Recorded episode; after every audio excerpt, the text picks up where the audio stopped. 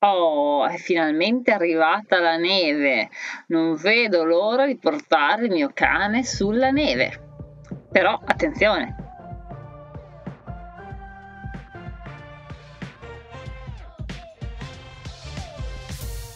Cari proprietari, lo so, sono una guastafeste. Qualsiasi momento di felicità e divertimento ve lo rovino con mille eh, pericoli e ammonimenti. Non me ne vogliate, però insomma ci sono alcune cosine su cui stare attenti anche sulla neve con i nostri cani. Ve le dico? Va bene, dai, ve le dico. Poi voi fate come volete, però intanto un mm, uomo avvisato, mezzo salvato.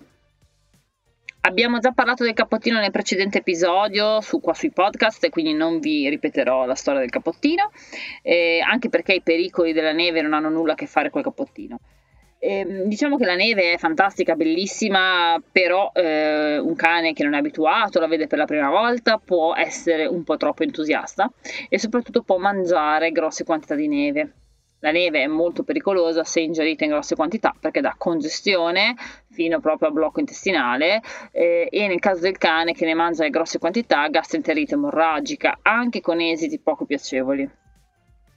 Evitate quindi di fargli mangiare della neve, soprattutto eh, non insegnategli a prendere le palle di neve al volo, perché loro ovviamente prendono la palla di neve e mh, grossa parte della neve che afferrano al volo va giù quindi mi raccomando, facciamo altri giochi sulla neve.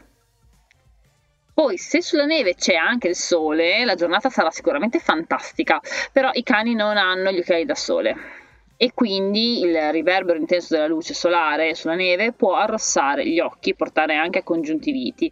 Quindi se andate a fare la settimana bianca, mi raccomando, mattina e sera, collirio a base di camomilla o eh, malva, comunque dai, quei colliri eh, fisiologici che sono calmanti e decongestionanti, li trovate tranquillamente in farmacia. Sempre se c'è il sole sulla neve, mi raccomando, nei cani bianchi con aree di pelle esposta, quindi pelle rosa esposta, ehm, si può avere anche qui l'eritema solare come d'estate, quindi crema solare solo per i cani che hanno la pelle rosa esposta al sole.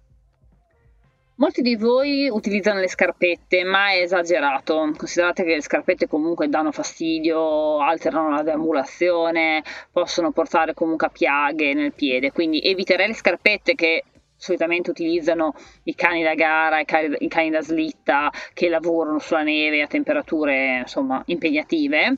Eh, invece per proteggere dal freddo e dal ghiaccio i piedi del vostro cane mh, mm, si può usare tranquillamente burro di karité oppure eh, la crema quella apposita per i cuscinetti plantari che si chiama Winter Pad, ma ce ne sono anche altre, ehm, che serve proprio per andare a tenere i piedi, i polpastrelli protetti da questo strato di grasso se se lo lecca non fa assolutamente niente. Inoltre questo strato protettivo di grasso protegge anche dal sale che cospargono sulle strade.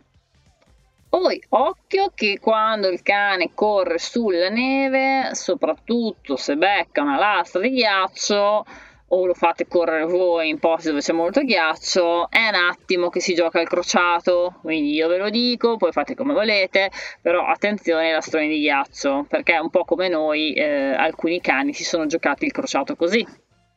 Se avete la fortuna di andare in settimana bianca quando c'è la neve, quella soffice appena caduta, eh, potrebbero formarsi dei grumi di neve, neve ghiaccio, attaccate alle frange del vostro cane, quindi nei cani a pelo lungo formano proprio delle, delle consistenti palle di neve attaccate alle frange.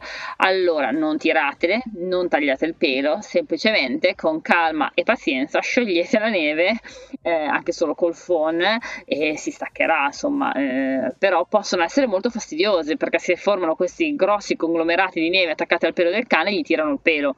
Quindi. Ehm, anche in questo caso, cospargendo le frange con unguenti come burro di karité o prodotti oleosi, si evita questo problema. Bene, non mi resta che augurarvi buona settimana bianca.